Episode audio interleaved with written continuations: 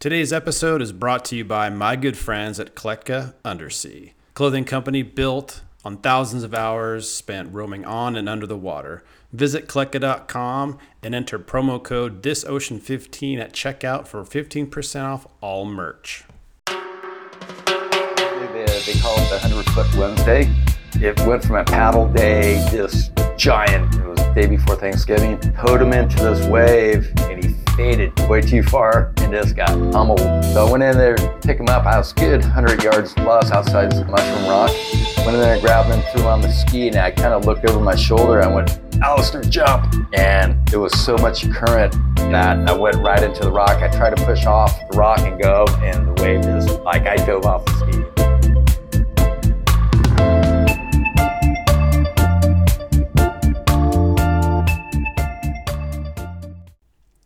If you Google the word waterman, you'll see a variety of definitions that are all relatively similar and include something around being a master of some skill in the ocean. The definition that I grew up on, and very much honor to this day, is the version where waterman is defined as one who has achieved a certain level of mastery across multiple ocean disciplines. And as someone who spreads myself pretty much way too thin across many disciplines in the ocean, I'm so stoked to have the opportunity to have my good friend and waterman, Vince Broglio, on the podcast today.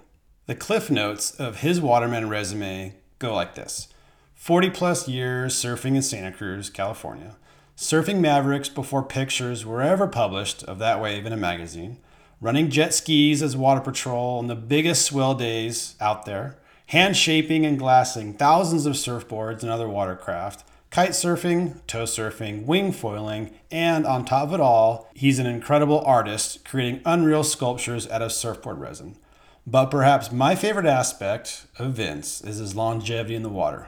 He's still ripping today when many other guys have hung it up or taken many steps back. I can say a ton more here, but would rather just move aside now and let Vince share with us his ocean life. Enjoy you asked me a minute ago like how I got started with this and one of the reasons why as i mentioned was like all the legends in our town of santa cruz. Joey thomas we mentioned that. Uh-huh. i've had other friends of ours who are you can call them legends and then you've been in that on that list for a long time based on your history here. Maybe uh, thank you but legend in my own mind maybe. And very humble as well. So one of the things I was thinking about this, like how to start these podcasts are always hard. And I was thinking about you, and you know a ton of people. And if I met somebody who knew you, I said, Hey, when I when I say Vince Broglio, what do you think of? Depending on how they know uh-huh. you, they might say, Oh, awesome ripping surfer. Somebody else might say, Oh, that guy rips on the foil. Somebody else might say, Oh, he's been shaping killer boards and glassing boards forever. Somebody else might say, "Oh, he's winging, he's kiting, mm. you know, etc." Yeah. And somebody else might say he's an awesome artist. So let me ask yeah. you that question. How would you describe Dude. yourself in and around the water? First and most of all, surfer. Hands down. That was in my blood. Then always wanted to build surfboards ever since high school. Used to tear apart my boards and kind of reshape them, glass them, figure out how to do all that stuff. Kiter, foiler, artist, but surfer in the heart hands down. Yeah, that's it. that ain't coming out of my blood. yeah, yeah, I know. It's interesting because I yeah. wonder, like, would somebody start if you started, let's say, kiting? Would you transition to surfing? Like, it always seems like surfing's the core thing, and people then branch out over time yeah. just to try different stuff. Yeah, no, it's uh, just the thing to keep me in the water more. Whatever the water's the youth, fountain of youth. So keep it in the blood. And uh, yeah. when the waves are crappy and you got wind, you can go either foiling or kiting, and uh, especially if the you know you got some waves and there's good wind, the kiting is just you want wave quota. Yeah, yeah, and that's one not, thing nonstop. Yeah, I, I think that's awesome that you make use of all ocean conditions. I'm still struggling with like the wind and like cursing it versus like utilizing it for my fun. And uh-huh. guys like you and others are like, you're like embracing yeah. it. You probably cursed uh, it back in the day. Oh yeah, I was like, in the, yeah, I was in the same way. I never liked the wind, and people in the early days were trying to get me into kiting, and I was just watching people getting dragged across the beach and beat up. I was like, no way. And then uh, Jake Wormhoudt one day goes, "Hey, I just learned. I'm learning how to kite. You want to learn?" I was like, "Sure, let's do it." And this is the best thing I ever said, just to get in there and do it. And yeah, I, I could ride a five nine again. I know you can claim that one. Yeah. So did, did it take a guy like Jake Wormhoudt, who was like a you know a deep core waterman Yeah. surfer guy, for you, Uh-huh. who, who said, "Dude, you need to come try this," for you to be like, No, or- no, no. He just mentioned it. Yeah. He just like right in the very beginning of the pandemic, where it was a good south swell at the lane, and he's like, "Yeah, just BS in between sets," and he goes, "Yeah, I'm just learning how to kite. You ever thought about it or something like that?" And I was just like, "I'll do it." That "Go." just like that. No looking back since. No looking back. Yeah, yeah, that's cool, man. So, what do you do? Like the one thing too about having all these hobbies. For me, which I don't have all the ones you have, I have other stuff like fishing and spearfishing. So you just have all this and gear. diving. Yeah. yeah. So you have all this gear. You one, you have gear, manage that, fund it, buy it, get new stuff, but also then like sometimes you like, how do I pick what to do? You know, you have all these, you have all these options. That's it's not that hard to pick. Waves are good. You're surfing. Then if the wind's up and you got you have waves, then I'm gonna kite. But if you there's a lot of wind blowing, do a downwind run with the foil. I'm That's on it. best. And even sometimes if there's a little bit of waves and it's on a weekend crowded, kiting, just jump out in the water and do a downwinder. Yeah, nice man. Got all your So bases covered. yeah. yeah, that's sweet. Um, I'm getting there. Yeah. Like you- you're so good at loaning out equipment and helping me with the foil and stuff. And I got a foil from you back in the day, and I'm trying your board to get the wing going. And like, yeah, so I'm, I'm trying to get on yeah. your routine where you can embrace It- the wind versus uh-huh. like freaking hate it. to me, it was like all you guys with the Ghost Riders, you know, it's all the, you know, the paddling downwinders and stuff like that. I hate paddling. As, a- as a surfer, I freaking hate paddling. I'm it. It's Yeah. too much pain. Yeah, and uh, for no reward. yeah. so, you know, you guys are doing your downwinders, you're enjoying it, you know, you're catching the wind swells and stuff like that. But get on that foil and it's all play and Oh, all man. fun. There's no pain. Yeah. The only pain maybe is your legs are cramping up for because you're riding them for so long. Oh But, man. yeah, That's a good problem to have. yeah. well, one day I'll get there with you. I'm getting there slowly but surely. So let's kind of, I guess, maybe Yeah. rewind. I mean, Yeah. so we talk about the ocean's fundamental to you in a lot of different ways. Not only are you like riding a bunch of different craft and different Right. times on the wind, just waves, but you've been building boards, shaping boards, glassing, like Mm. that as well. So you have like two different like dimensions to your Right. kind of ocean world kind of. So let's start from the very, very, very beginning. And like, how did you, everybody has an origin story where they were introduced Uh-huh. and it clicked for them, you know? So what, what was yours? When did you first get into So for me, I was watching the uh, Endless Summer on TV. I was 11, 10 or 11. Yeah, I think 10. And then, you know, the back then, the 60s, the whole skateboard craze and all that. Summer of 71, I went to uh, Oahu to go spend a month and a half with my uh, cousins and uncle. That's my cousin pushed me in my first wave, and I, I still remember that after 51, two Really? years of surfing. Yeah, Waikiki just pushed me, just felt the power of the wave. I was just like, that's it. Instantaneous. Yeah. Yeah, you know, in, in the endless summer had a little something to do. You know, it was the cool factor of being surfers and uh, trying Yep. to think of Mike. Uh, what was Yeah. his name? Mike Hynson. Yeah, we have you Yeah, know, the the slick whole hair. the slick hair, the sunglasses, the Ray Bans. That was my favorite guy too. Yeah, So you watch that movie and we're just getting like excited about surfing. Then you go to Waikiki, which is like the perfect place to learn. oh yeah, Got pushed in, and then then what? So then you come back to Cali, back home. Yeah. Back home, I was a Valley kid, so I could only get over every so often until got into high school, and then you know cutting class and get my mom's car, driving over and surfing all the time, and yeah, that was the beginning. And back then in the '70s, being a kid from over the hill in Santa Cruz, you really had to watch your p's and q's.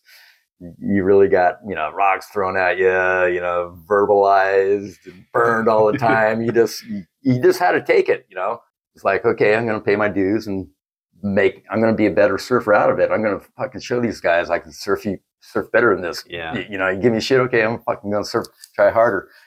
You know, that kind of shit is good for some. You know, Yeah. some people you're just gonna step up to the plate and Yeah. fucking go, okay, I'm gonna push push it and Yeah. not fucking crawl behind a fucking rock and whimper. And so that was never your problem, like coming over, like take not taking that, but realizing that was part of the life of if you wanted to Yeah. eke out your existence surfing in Santa Cruz, you had to deal with that. Yeah.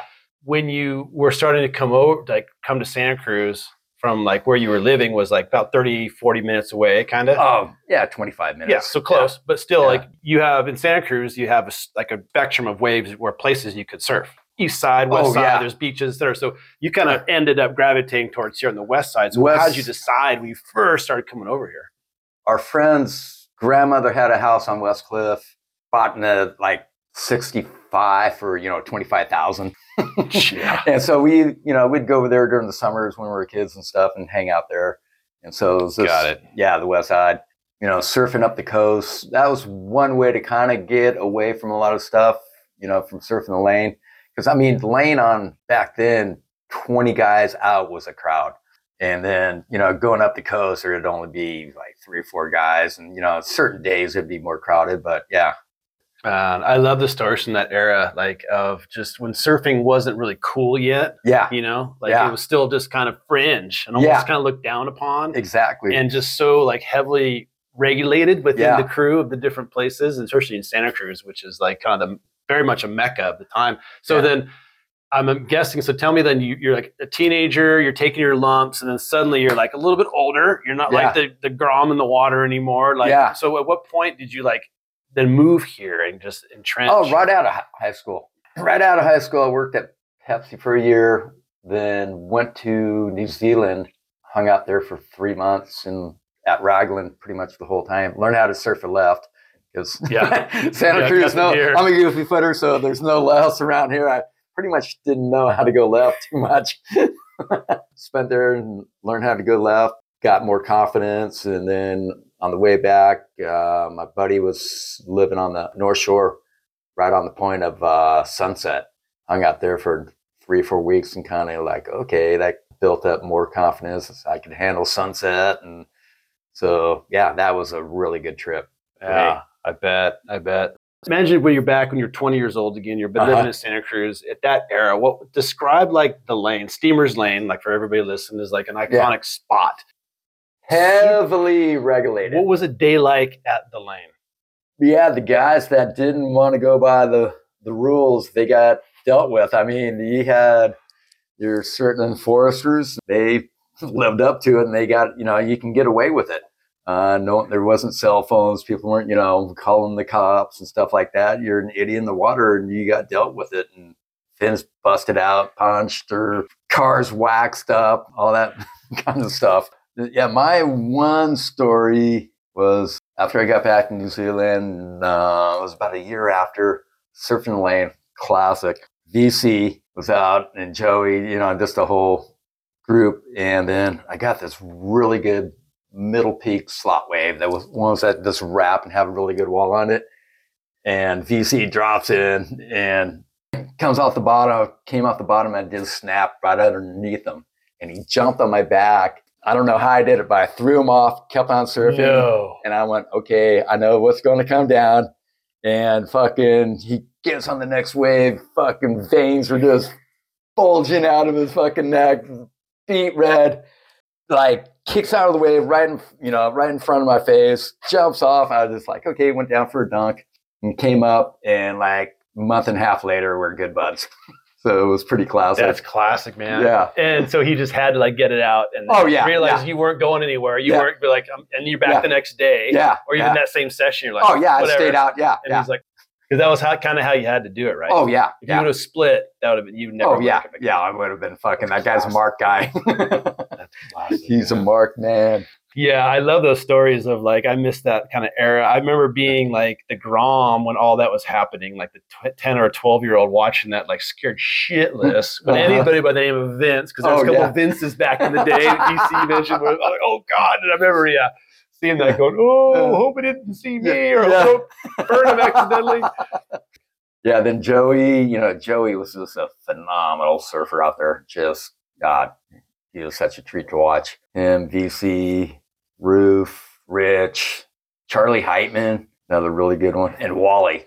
Oh yeah. God, Wally was so classic. Yeah, I mean, you could like just tell stories about like one of those guys for hours, let alone all of them. Like that's the thing. The richness of like the Santa Cruz surfing stories of back in the day are just incredible. And so Yeah. that's one question I was I was curious about asking too. I mean, you kind of had you, you named up a bunch of guys who, if you were here in Santa Cruz, those Mhm. recognized names that are now Yeah.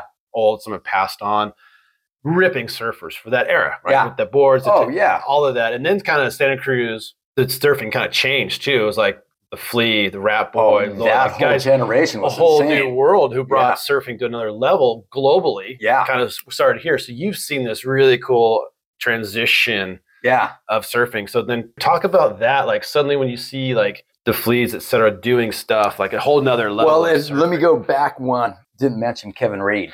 Kevin was so ahead of his time. He doesn't get credit. One thing was cool. He got inducted into the uh, Skateboard Hall of Fame Oh, wow. la- last year. He should be in the uh, Surfing Hall of Fame. He was doing airs before anybody. Christian Fletcher gets all this. Yeah, right. It fucking pisses me off. Because he was way before. Way before. Way before. Uh, there was a cover shot of him in Surfing Magazine, I think in 76 at Stockton. And, you know, I was busting tail out of the, out. And uh, that guy, I mean, watching him surf the harbor, just like Wow. pulling in, barrel, coming out, doing a 360. Yeah, this, Other level. yeah, next level.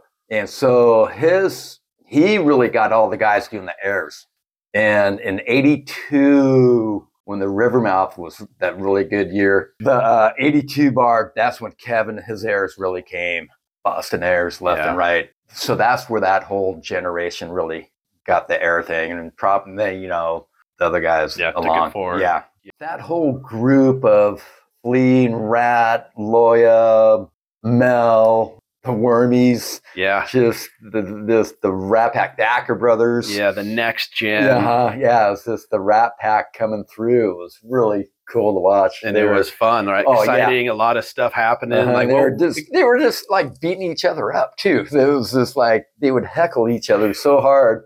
It was just pushing each other so hard. Yeah. Like, okay, I'm gonna be better than you. You know, just watching all that was hilarious. and a huge scene at the lane, the Oh, lot. God, like, yeah. The, so they put the parking lot in '86. Before that, it was a dirt field, and yeah, that was just a you know muddy days, rainy days. You're out there doing, doing donuts and stuff like that. Before the parking lot, when it was muddy field, so the cool spots were the park, were you know Walt spot, that little parking in the carp lot was the those were the spots. Then you know the field because usually wintertime muddy and all that kind of stuff. But then uh, they put the the park in the state park in there, or the back then it was the Mhm. city park, and then that that just became the, the hangout. and the surfers, uh, all the guys ran that parking lot pretty good. That's an understatement. this this one winter was God, it was hilarious. Uh, the wife's going to kill me on this one. I got a fart machine, remote control fart machine, and we put the speaker over by the stairs. And you know, this after everybody's surfing, beers are going, No and everything way. else, and uh, people would walk by, and we'd hit it, you know, and people would like look at each other and kind of go, "Oh my god!" The best one was lady walks by with a stroller, hit it. She picks her baby up and sniffs the butt like oh, oh God! oh my god! guys must have been oh, dying. the, whole everybody was just going off on that one. That's like out of a movie or something. Oh, the antics! I'm Oh, my sure. God, Yeah, yeah. no, it's No, so that was pretty good. It's That- so classic. That, yeah, that was I know. What an iconic spot. If you think about like that, and you know way more than I, the shenanigans that went down in such a small little zone, like a parking lot here and a parking lot across the street, and Yeah. that little block that like whatever, Yeah. a couple hundred square feet or whatever that is. Mhm. Like, can you imagine just the stories that just happened Oh. on that that asphalt? If Yeah. You will? Oh my God. Yeah. It was this, you know, weekly barbecues there. If the waves were good, weather was good. Before the um, the whole Mavs things showed up, that was, you know, The spot. the spot. Or if it got really big, kind of lane got washed out, then that whole scene just moved up to Mitchell's and Swift Street and Yeah. How Yeah. fun, man. How Yeah. fun. Kind of like the heyday, you know, like Uh-huh. just a different world, like you said. No social media, no video cameras. And you know, you you had to earn your respect. Like I helped out with the Santa Cruz High School team, and this one kid was complaining one day. He's like, "Man, I get no respect out there." You know, and the kid's been surfing a couple of years. For a couple of years, he's you know a decent surfer. I'm just like, hey, got to earn that. You're not. You just don't get things given Yeah. to you. You know, you're not going to be around that much. You know, yeah. if you really love it, love what you do, put your time in, take Mhm. take the lumps, make yourself a better guy out of it. Yeah, it's a Yeah. great point. And that's kind of lost Yeah. a lot of ways now, especially with which we can get into, but we won't. Like localism's dying everywhere. You know, Oh, It's yeah. like Palos Verdes guys are getting Yeah. arrested for like, and, and I'm Yeah. not defending like brutality, Eh, but yeah. still, it's that. It's you know it's- definitely a good thing. You know the that one movie, The Bra Boys. Mm. The what was that one uh, phrase in it? You know, come enjoy your beach, but just respect the history of it. Simple, yeah. Yeah, just you know, don't be a donkey out in the Mhm. water. Like I've never every time been over to Hawaii so many times, can't even count. But I've never had one issue over there. I've Mhm. always like, hey, I'm in your area. If I take off on the wave, you burn me. God, Cheers, no, yeah. Yours. I'm kicking out. Mhm. Hey, I'm here visiting. So, you know, people would travel like that and kind of respect that and don't be needy in the water. Yeah. You, you don't you don't need the fucking localism. Yeah, yeah, that's a good point. Back to like the lane at that time, and let's pretend it's like eight, late '80s, '90s ish. Like there's another thing like happening here that's world famous and is like Mavericks, right? Like, Yeah. you know, did the Jeff Clark story, all that kind of Yeah. stuff. At some point, it was you and Mhm. others were like, "Well, what's this?" Yeah. So tell me about the first time you. How were you introduced to that? So the first time, so it was Dave Schmidt and Tom Powers came back that day from surfing it with Jeff. You know, they were telling us all about it. And then the next day I went up with Dave Schmidt and met up with Jeff. We were over there up by Ross's Cove looking out towards the left. You know, I see this wave coming in. They're kind of mushy. I'm like, really? This is what you guys are talking about? They're like, no, no, no, wait. And I was like, okay. All of a sudden, this one wave came in and just like lurched and threw top to bottom. I'm like, oh my God. And uh, that was my first introduction of it. And it wasn't quite big enough to really surf that day. Kind of ended the, the season. Then I went out the next year, started surfing it. and you were like stoked. You're excited. Were you Oh, scared, yeah. hesitant? Like, oh, I mean, scared, yeah. different Yeah. world than Oh yeah, way like middle peak. I'd take off at anything at Yeah. middle peak. I don't care how big. Yeah. That that wave is a whole different animal because it just comes and just throws out, and there's so much energy in that spot. Yeah, I remember the first day surfing it was uh, Bud Miller, Vince Collier, Jeff Clark, and myself. We paddled out. It was probably like 18 to 20. Yeah, I just remember just like paddling the first wave, and I was on the outside of the lump, and I was like looking over the You're like- thing, like, oh my god. and uh, ended up getting like four waves that day. And I remember the the wind started coming up. Jeff and Vince went in. Me and Bud were out there, and we were kind of like bickering back and forth, like, "You go, pussy! You go, you pussy!" and uh, yeah, so that's the wave where you have to be underneath the ledge to drop in. That's you know you see all those really good wipeouts and the guys are on that side Yeah. of the ledge and Yeah. just getting booger flicked. So what was your first your first beat down? What was that? Do you remember that? Like You know what? being I was pretty cautious out there. Like if I wasn't 100 percent positive Mhm. going, I wasn't gonna. You know, I was if I wasn't 100 percent, I was gonna make it. and I wouldn't go. I just remember this one day it was kind of a hard offshore, solid 20 handful of us out, and I turned around. My rule is I never paddle for a first wave in a set. So I ended up, I think, turning around paddling. I kind of felt like I was in the right position. Turned around, paddle for a wave. I went to go, I caught it, went to go stand up, and I could just feel myself getting blown backwards. And I was like, fuck, I dove off. I was starting to go over the falls with it, and my board pulled me back No for some reason. I don't know how the fuck that happened, but got me back, got my board, and I remember like paddling and Richard Schmidt sitting on top of the wave, uh, the next wave pointing outside. the last thing you wanted to see. yeah. and I fucking made it over every wave, just like, way. yeah, I was just, White knuckled. oh, God, yeah, just fucking, I think I had to push my board through one wave, but yeah, that was, You remember that one? Yeah, yeah. Worst beating though out there was towing. I was I was trying out some uh, stuff on a, a board with fins. So with surfboards, when you change in the angles of the fin, the cant to them, it'll either loosen it up or stiffen it up. And I had them kicked out, canted out pretty far because I was trying to get my board to release and do like a mid face turn to get a good carve underneath the lip. Alistair brought me in hot behind the peak, and I was like, okay, perfect, this is it. I got down to the bottom and it hit my bottom turn and spun out. got sucked over the falls, bounced off the bottom. I didn't think it was two wave hold down, but uh, Brownie, God rest his soul, he goes, fucking, that was a two wave hold down. Do you remember being under there? Like, what was going on through your mind? You know what? Richard Schmidt always said, if you start to panic, count. And I, I just remember it was fucking black. And I, did, I, I, didn't, I didn't panic back then. My uh, lungs were, I could hold my breath for a long time. Oh, really? Yeah. And so, but I, when I came up, I felt pretty good. And then uh, went back out for another wave or two. Then all of a sudden, my muscles just started freaking season. No way. Yeah, like I sucked all the Yeah. oxygen, Everything out of them. Yeah, That was it. End Yeah. of your session there. yeah, At some point, too, you started, got a jet ski. You started doing Yeah. that as well. But yeah. also, you transitioned into helping guys. So, being like water rescue and being out there. right. So, how did that kind of develop from surfing to developing to like helping? So there was one year I can't remember what contest it was at the Mavs, and they had um, state lifeguards out there, and they weren't doing their job. And me and Adam, and I think it was Alistair too, were just like fucking going in picking up guys. And it's just like, come on, you know, we got state lifeguards.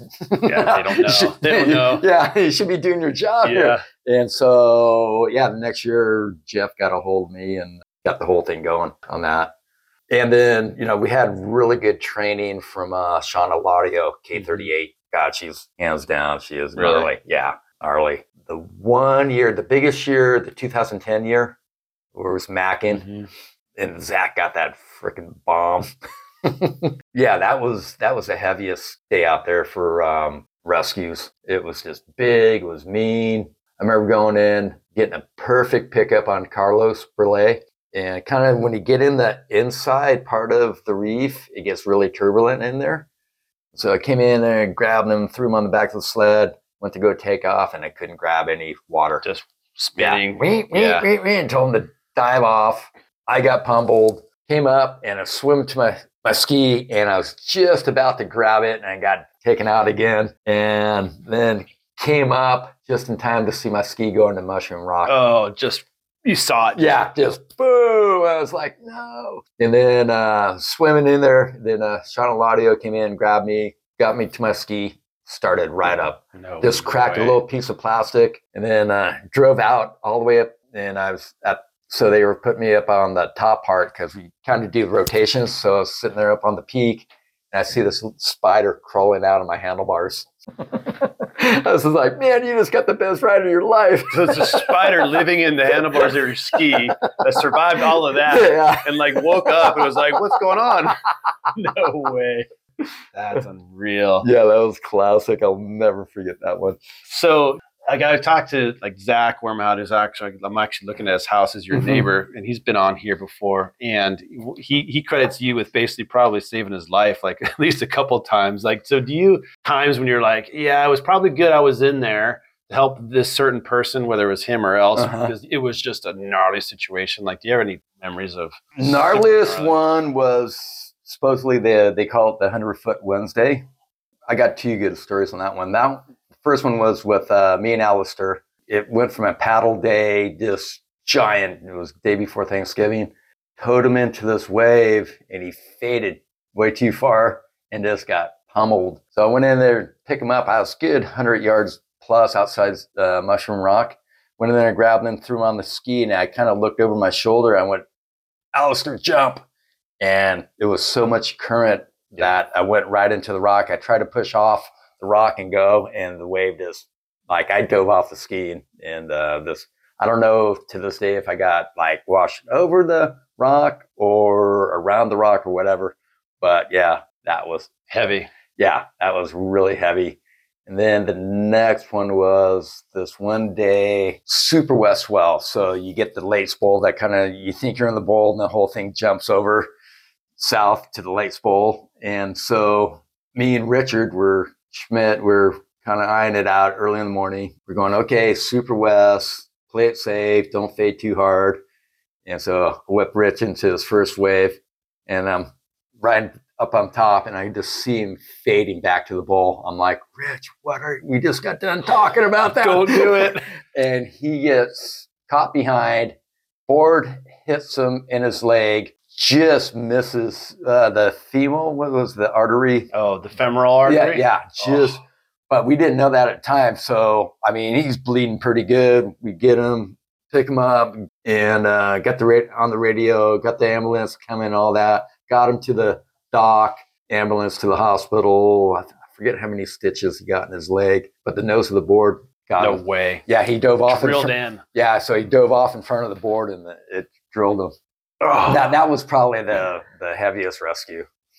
Yeah. wow. So how has it changed up there? Like we talked about the lane changing, Uh-huh. you know, and different people, different generations, if you will, starting Yeah. to surf it. And, and same with like Mavs. Like I've been on the outside looking in with the friends that I have who surf it. What's the progression been? You mentioned like, oh, you know, it was like five of us, Yeah. and then it was. 20 of us and now Yeah. there's probably like 50 of us Or Now the more. guys- yeah so how's that Yeah. been you know Last time I was up there it was uh, la- was it last year? I towed Wormy into that big wave.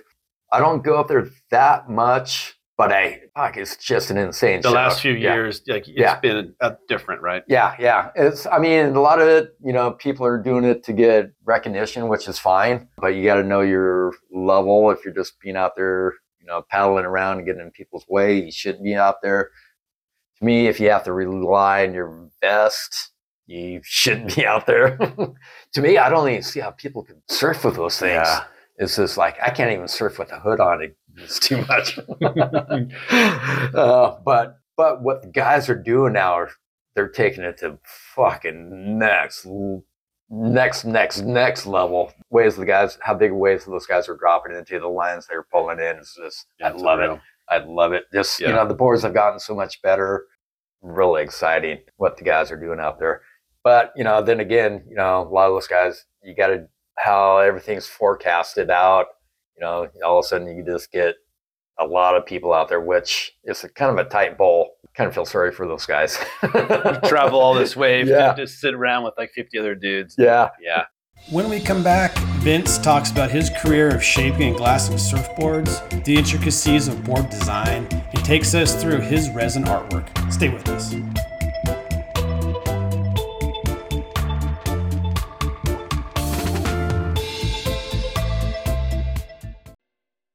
Those stories up there like you could sit and talk about them all hmm. day and like i could Yeah. keep asking you stuff. Yeah i love all that. Now but one thing i want to get back to is like, you're known like your name is synonymous with a lot of different stuff mavericks surfing the lane but also like shaping and glassing. Big thing like i have multiple boards from hmm. you you do a lot of different kinds of boards you're showing me your wing foil boards that look super sick so Thanks. how did all that start? You mentioned you were hacking on stuff when you were a kid, and then you made Yeah. that into a career. Yeah, like I said, I always wanted to work on surfboards, and and it uh, I made it happen. So I started out doing ding repair, working in the surf shop, doing ding repair. Started working for uh, Arrow, doing the gloss and polishing. From there, I opened up my own shop, did everything myself. Uh, after getting out of that Arrow shop, and I've been doing everything myself for the last 35, six years. I started out just glassing, contract glassing for Joey Thomas. He was my first client. Mark Goen, phenomenal Mhm. shaper. I voted top 20 in the US of shapers without even having a big label or team or any of that kind of stuff. The guy was just super humble, super great shaper. And then uh, this guy out of Monterey, Brett Bisbo, and Mhm. uh, yeah, did that for quite a few years. Then uh, about 2008, uh, Goen was getting out of shape, and you kind of saw the writing on the walls where all the big labels were just kind of trying to take over. So he got out of it, and then I was like, I'm going to start shaping. and that's how that whole thing got going. when I started glassing back then, there was a ton of shapers in town and no glassers. I'm like, okay. I was glassing and it was like, you know, being a shaper is like being the rock star and I'll be the bass player. Yeah, yeah, And- yeah. and, the uh, backup guy. Yeah. Yeah. yeah. Yeah. That's how that whole thing going got going. So you saw the need. You're like, Yeah. all these guys shaping, but nobody's glassing. You're like, huh, Yeah. I could be a shaper and be like one of yeah. 20 ripper, like, Yeah. and try to eke out That little thing, niche. or I be could- the guy that they use. Yeah. Yeah, that's cool. yeah. So that's how that all got going. Yeah. And, you know, if, you know, people ask me, oh, I want to get into, you know, building boards and this, that. I was like, I always tell them, okay, just start, you know, basic, work your way up. Just, you know, learn how to do a ding repair really good. And then, you know, because all that just goes into your next step. And it's kind of like construction. Every step, you got to make it clean. Like, you're not going to go put up uh, sheetrock on a uneven Mm-hmm. you know, wall that's out of plumb. And the same thing with the, you know, board. You're not going to glass it if it's all messed up or, you know, your glass, you know, your bottom layup, you know, get a really clean file on your lab, go back and glass it and you got air bubbles because it's all lumpy and all that stuff. So basically construction. yeah. Those are two very different disciplines. Like glassing something, like fiberglass resin mixing, like that's one thing. Actually shaping the board to suit somebody's needs, Yeah. the symmetry of it, Uh-huh. the hydrodynamics or of it all. It's very different. Got- so yeah. how did you kind of like morph into that shaping aspect? So, from- you know, we're working a lot with Joey Thomas and Mark Goen, you know, having them watching them shape my boards. I wanted to be in there watching that and kind of learn stuff. That brought over, that's how I was able to bring that over and put it into uh, my own designs, uh, my own theories. You know, I've had when I used to go to the North Shore and I would have really good conversations with all kinds of different shapers and just, you know, think about different theories and that kind of stuff. And one guy that was a genius was Mike Croteau. I mean, say what you want about the guy. He was one of the characters, mad scientist. You know, he'd do, he could do just phenomenal work or he could just put out something you're like, oh my God, what is that thing? but no, he, he had really good ideas. He was a mad genius. yeah. So to me, it's um, the most two most important things are the bottom curve and the fin placement and fin fin angles. Before I started shaping, going maybe this one board, and it was an all right board. I was like, I really didn't like that much. I was like, I want to see if I can make this thing work. So I started making uh, different flexes and different like going into the vector foil and all that stuff. So I made that board. It was pretty much a dog into a magic board. So fins, I'm really big on fins Yeah. on, on boards Yeah. and and flex. That's cool. Like you were you're glassing, but every time it feels like I guess maybe is this true? Like somebody drops off a bunch of boards they've shaped. They're like, Vince, I need these glass. You're like, Yeah. got it. But as you're like not just glassing, you're looking at them, you're Oh, kind of oh, checking yeah. them out, you're Yeah. thinking, and I'm you're just looking. already Yeah. absorbing. So you kind of had Yeah. this like interesting like education and board design and creation. Yeah, You yeah. know? And then at some point you're like, hey, you got a block Yeah. of foam. And Yeah. you started so when was that first thing you actually shaped yourself? First board I shaped myself was a was it a twin fin or a twinser? trying to remember. I can't remember. But yeah, I just went in there and uh into Goen's shaping room. You're like, I'm gonna Was try it, it. was it Goen or Goen or Joey's? I can't remember because they had to say it. They shared the same space, Yeah. and I was like, "Fuck, I want to do it." I can, I can do try it. Yeah, how'd it Yeah. come out? The first one. Blow smoke up my butt, Yeah, but it, it Yeah, worked. worked for you. Yeah, Uh-huh. that's all that matters. Yeah, this guy, no, this guy, I was out surfing. This guy goes, God, that board looks like it's working really good and fast for you. I want one. So you- and, uh, Yeah, so Yeah. you're always interested in like that kind of again that hydrodynamic like thing. Like Yeah, you're always yeah. thinking, and so you started toying around with boards, a board here, a board there. And then you, like you said, Goen got out of the industry and like kind of opened like a vacuum where there was like guys need That's- boards, and there was a spot for you to Yeah. like start shaping. yeah, it was tough though. I'm to admit it was. you Yeah, know, I bet. It, nowadays, and right when I was getting into it, the big labels and, you know, the sales reps were oh, going up and down the coast and stuff like that. And I'd be talking to the guys, hey, you know, talking to them about a board and the sales rep pull up and instantly guy goes over there. You're Yeah. just like, what? That sales rep knows more than I know. but you know, I get it. You know, when I was a kid, you you know, you look through the mags. You go, yeah, "Oh, the brand it." label Yeah, recognition. yeah, fucking yeah. killer. Yeah. Yeah. so get all that jazz. Right, right. Yeah, I know Yeah, that you, is you part get- of it. You just, yeah, you, you can't get pissed about it. You're Yeah. just like, fuck, that's what it is. But And, you uh, found a nice following of people who appreciate like more handcrafted yeah. boards that's built by somebody who gets what they need. Yeah. kind of thing. Yeah. you know? So when I'm working with uh, somebody, I know what I like, but that doesn't necessarily going to be what you like. I always say one guy's nightmare is another guy's dream. So when I'm working with somebody, I want them to bring me a board to see what they're writing. And then see if I can improve on it. This is like, what do you like about this board? What you don't like about the board? And kind of like, okay, I think I can do this to the board to make it better. Yeah, that's so Yeah. just keep the fingers crossed Yeah. just another quick story with uh, me and Goen. I had two boards from. One was magic. One was a good board. So we went back and mapped everything out, and it was a 32nd of an inch difference. Width. No, and just like maybe it had a little bit more concave here, this and that, just little. I mean, Trippy. just like you're talking like a pass with a screen one or two times more. 30 seconds. And they look exactly the same. You No, could oh, never no, tell yeah, until yeah, you did that. Yeah. It's amazing. Yeah, I mean that one board could have had a little bit more flex than the other Yeah. board. Yeah, it, yeah, The nuances are so like subtle that like you really don't know. yeah. So for me, the best boards I was riding. This one time, Rich came back from Hawaii, and he had this. It was um, a soft top board, but not. It Yeah. had a carbon fiber Mhm. inner core to it. That was one of the best boards I hate to say Really? I ever rode. It was really good lane. Slot was going off, and it's like, oh yeah, you got to try this thing. And it's like, I tried to spin that board out. I couldn't spin it out. The harder I pushed, Really? the more flex I got off the bottom, and the faster I got to the top. And same thing off the turns. I mean, like uh, the top turn coming back down, it like really pushed it and just drove it back down.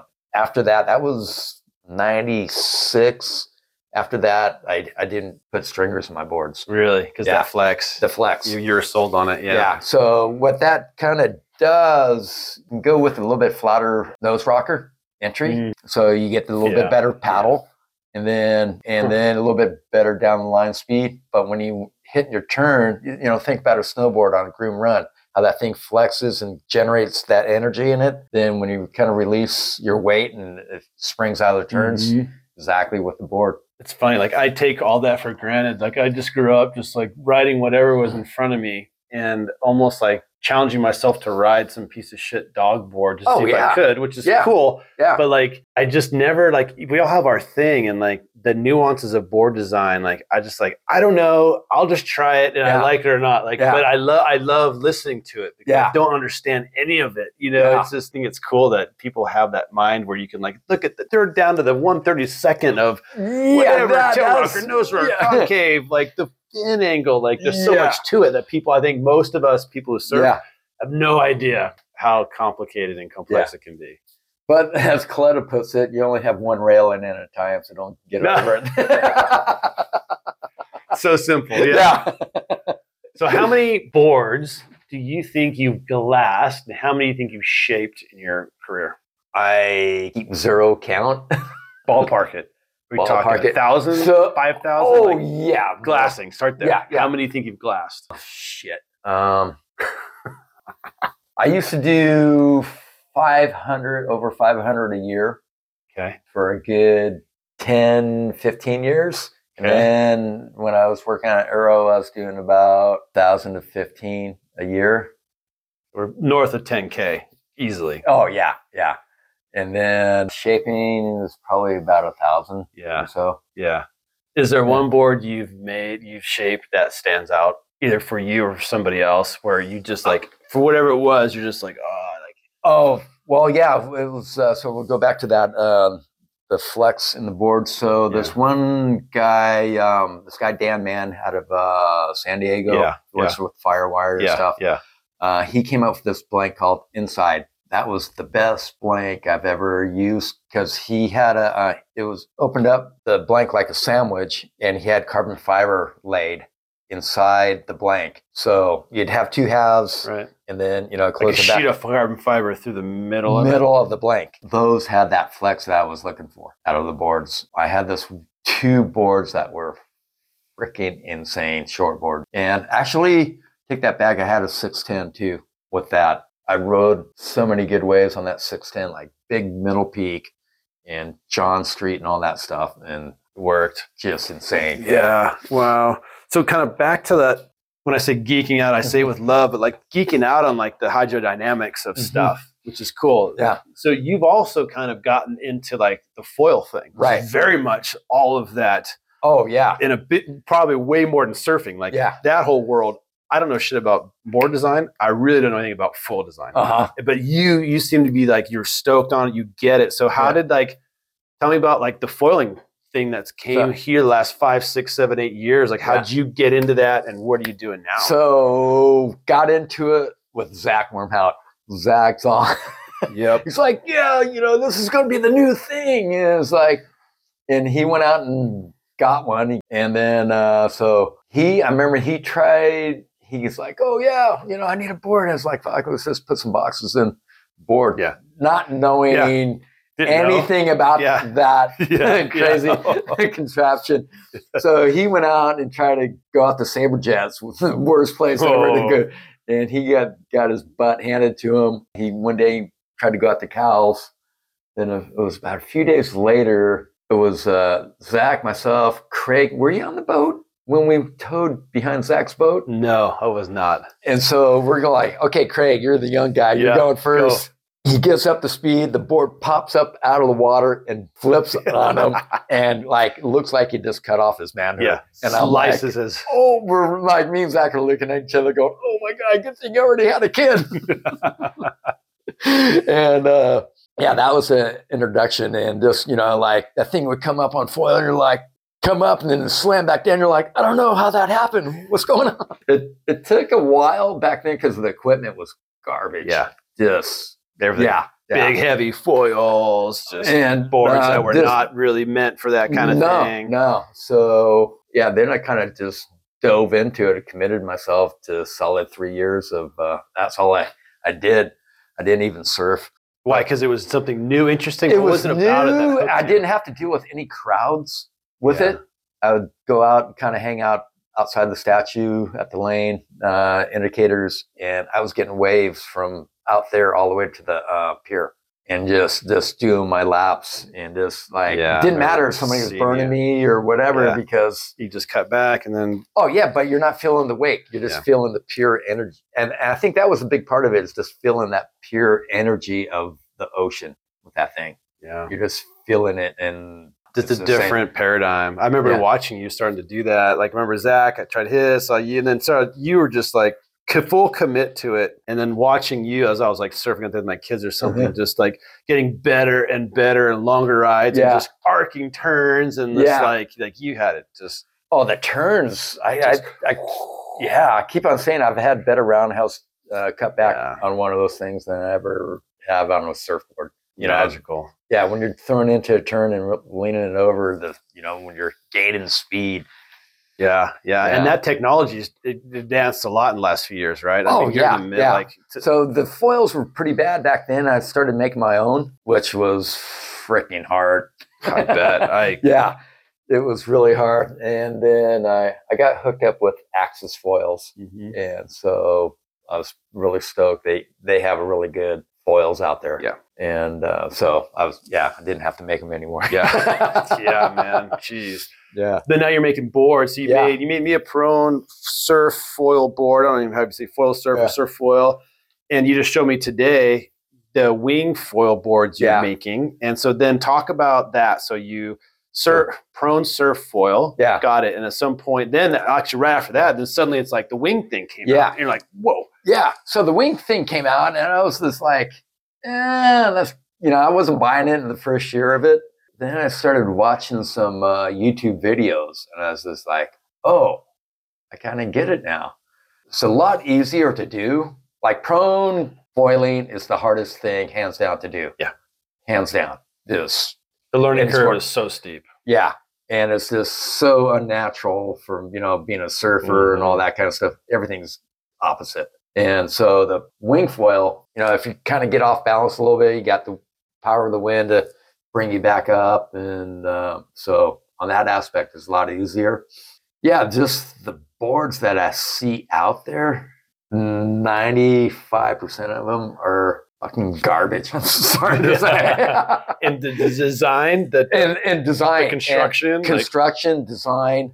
So me and a buddy of mine, this Jonah, he's Mhm. just really smart on all this stuff. He's he was professional windsurfer, kiter, just really good in design and stuff. And uh, we were talking one day. He's like, "Yeah, you know, you're getting these guys that are really good on a computer that can di- design stuff, and they want to design all this, you know, crazy concaves and this and that, and it's all BS." it's just theory. But yeah, if it doesn't it- work, yeah. yeah. So this is what what I say. So with your wing foil board, you want that thing to release off the water super fast. If you put concave in it, it Mm. sticks. Concave sticks. Mhm. So a good test to do is cup your hand, put it in water, and pull it out, and how it kind of bend your hand backwards and pull it out, and see how quick how easy that comes off the water. On all like on a prone board, I'll, I'll put concave in it because I want that board to kind of stick to the water a little bit longer, so you got time to jump to your feet, then Hmm, then get it to release. Whereas with a wing board, you want that thing to release fast. fast. That's why I won't. I don't put any hard edges up in my nose. With a prone board, sometimes you got to pearl that board on a takeoff, and so Yeah. a hard edge is going to kind Yeah. of catch and grab and pull you. Whereas a nice roll V up in there, you're you'd be able to curl it and still turn the board without it doing any kind of work stuff. Then release Yeah. off of it. Jeez, So- man. Yeah, that's the same thing with the my wing boards is they're a rolled V up in front. The my edges start about halfway into the board, and then it's just a real slight V, Mhm. something that just kind of rock back and forth and release super Yeah. What's rad is that you kind of practice what you preach. Like you're building boards because you're on boards, you're out in the water Yeah. doing all this stuff, you know, which is cool. I, I I love that aspect. Yeah, man, it's it's cool. Like these boards you made are super sick, and. Oh, thanks. yeah, yeah, they came out killer. Again, one like you have like a lab almost. Like you, you your lab is your freaking shaping shack. Yeah. Like, I mean, I can't imagine like the the creativity that just comes out in that place over years, you know. But it is like if you if you had look if you Google searched surfboard shaping shack, Mhm. your shack should be the thing that comes up because it's a shack yeah, yeah. and it's awesome. Yeah. It's got all the pieces. So like, just where is your shack? Where I'm at, there's a it should be a documentary, and that's not coming from my words. I've had Mhm. like quite a few people go, "Hey, there's need to be a documentary out here," because you know before me it was uh, West Cliff Glassing, and they had a bunch of shapers out there at that time too. That uh, where my shop, where my glassing and sanding and shaping room is, that was the shaping room, and then it was Wow. yeah, so you'd have like Coletta, Joey Thomas. People wouldn't even know that were Yeah. been around and gone and passed away and stuff like Full that. legacy of yeah, yeah, just surfboard building, building out there. out, out there. And then uh, then you had the glassing. Then in another you had the Yeah, um, okay. sanding and glossing. So they kind of shut their doors, and I was lucky enough to get in there in '92. And it's a horse Yeah. stable, which is Yeah. cool. It's just Yeah. like it's just And- north of Santa Cruz, like not even a mile. And it's just, you like think of like some industrial area, like for surfboard or anything Yeah. manufacturing, but it's a really It's bitchin' kind of like horse um, yeah, stable with little buildings. And you It's kind of like uh, how it was out, out on the North Shore when they had um, country. Um, oh TNC. well, not town and country. It was um, country surfboards. Was Hmm. it? Gosh dang! I can see the logo. Yeah. I can't think of the name. Yeah, yeah. But it was all. There was a bunch of uh, shops behind Sunset Oh, cool. up on the hill there. just rural, just like Yep. little Yeah, outbuildings. Yeah, uh-huh. that's And, yeah, um, yeah. so- wow. So you've been there for thirty years, basically. Uh, Thirty some odd years. Yeah, Yeah. that's amazing, man. That's such a cool spot. Yeah, and you got all your stuff in there. No, and so part of that too is kind of also transitioning. I like geeking out on the idea of like a place where you know there's so much creativity, like you in that sh- in that in your space for Mhm. 30 plus years, glassing, thinking about boards, but also like some point you started creating art out of the resin that you lo- you used from glassing Glassing, boards. So how yeah. that come to be as well? That all came down to Grubby Clark. 2000, what, 2005 Black Monday. Grubby uh, closed its doors with the, uh, for the Clark Blanks. Remember that? Yeah. Yeah. Big meltdown. Oh Everyone's like, yeah, yeah. Oh, that right before. Christmas. Yeah. yeah. We're like, oh my god, what are we gonna do? Goen showed up to the shop. It was about eight o'clock. We're like, we we're talking. We're like, what are we gonna do? We went down to Paul's. went So down. you had no blanks to shape. There's no business coming in. Is that what you're saying? Yeah, yeah. So Yeah, like- he he shut his doors. Boom. Yeah. No blanks. Well, you know, we you know every shaper had a few blanks Yeah. here and there. But yeah, we went down to Paul's, and started had a couple drinks, went back to my shop, and I was looking at my rack, and people would go, "Oh, that looks like art," because it was just big, massive resin collection. That came off what? Like how did that? Uh, it was a catch rack, so it was up off the floor. So, you know, it was at that time 12, 1500 boards of that thing. It and was so all the excess resin that came Yeah. off the boards your glassing would collect, make a cool shape, kind of. just uh no, it was in so it was in the the rack itself, but it would build up. So that thing was over like a foot and a half thick. Big chunk. Yeah, big chunk. Like, okay, I'm gonna try to make something out of it. So I made this one. It was a wave, yeah, a wave that it was uh, that donated for this guy Mike Wash. He was this phenomenal craftsman that worked out at a house shop. He'd be in there summertime, no gloves, mask hat hanging around his neck, smoking a ciggy, Coors or Yeah. Budweiser, Budweiser in the corner and doing fin layups and going, God, these things are coming out so perfect. And I'm like, Mike, fuck, what are you doing? Put your mask on yeah, and, and gloves. And he, he just put his hands in acetone and wash. He's like, man, they came out so perfect. I was like, you got a sander. and so he ended up getting a brain tumor and ended up passing away. But uh, so I made this wave sculpture. I donated it for the auction and got really good response off it. And that was kind of the whole thing that got me to start doing the sculptures. So, but th- explain like what? So it was a, a giant block of basically fiberglass resin. And you a lot started- of resin, not too much fiberglass, a lot of Got resin. it, resin. Yeah. But yeah. you started. How do you like work with that? Is it? So it's basically you're working with rock. It's super hard. So I'd go back and cut it up with uh my chainsaw. Whoa. Yeah. cut it up. I got these special blades that were made to cut into roots and with the rods Yeah. and that kind of stuff. No way. So, yeah.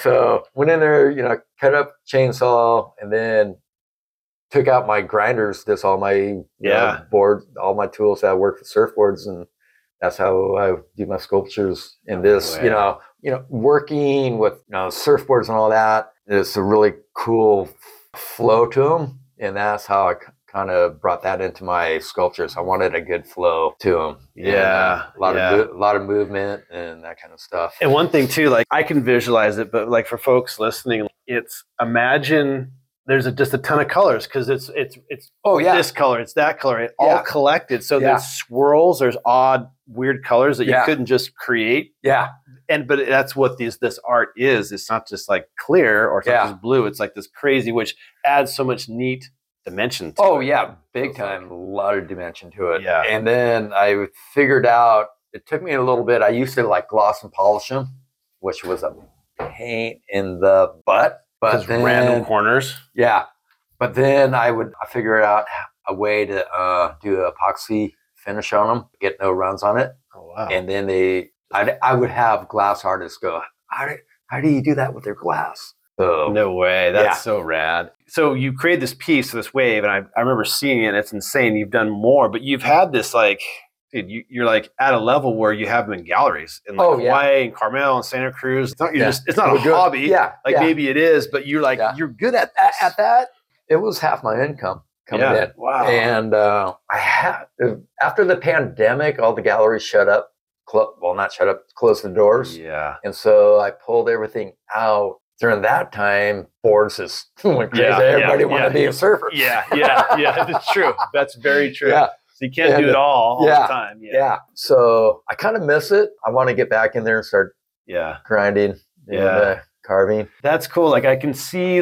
So somebody could come to you like me and be like, hey Vince, I want a six four throw blah blah blah blah blah, and I could kind of prescribe what I want. You can you're still creative, or you just got to create that thing for me, Uh-huh. and that's awesome. And you get in that flow. But then there's like this block of resin, and it's like nobody's asking you for any specific thing out Yeah. of it, but you then can just you decide what you see there. It could be a whatever. Oh, oh, so yeah, there's a different yeah. like cr- element of creativity there, which how so contrast those two where you it's know so funny because there's so many times where I see one thing at when I start working on it, then I'm like, no, that ain't working. I got to change something, and I'll go complete opposite yeah, with it. And yeah, that happens all the time. that's cool. It's just in the chunk of resin when I when I cut it up, it kind of dic- dictates to me Mm. what I'm going to do with it. Yeah, there's so many pieces that I've done where it's like, fuck, this is what I want to do with it, and I'm like, no, the the, Yeah. the lines aren't flowing. it doesn't want to go there. Yeah, yeah, that's so cool. you got to go. That's okay, this cool. thing's telling me to go this way, so you got to go with it. that's bitching, man. Yeah.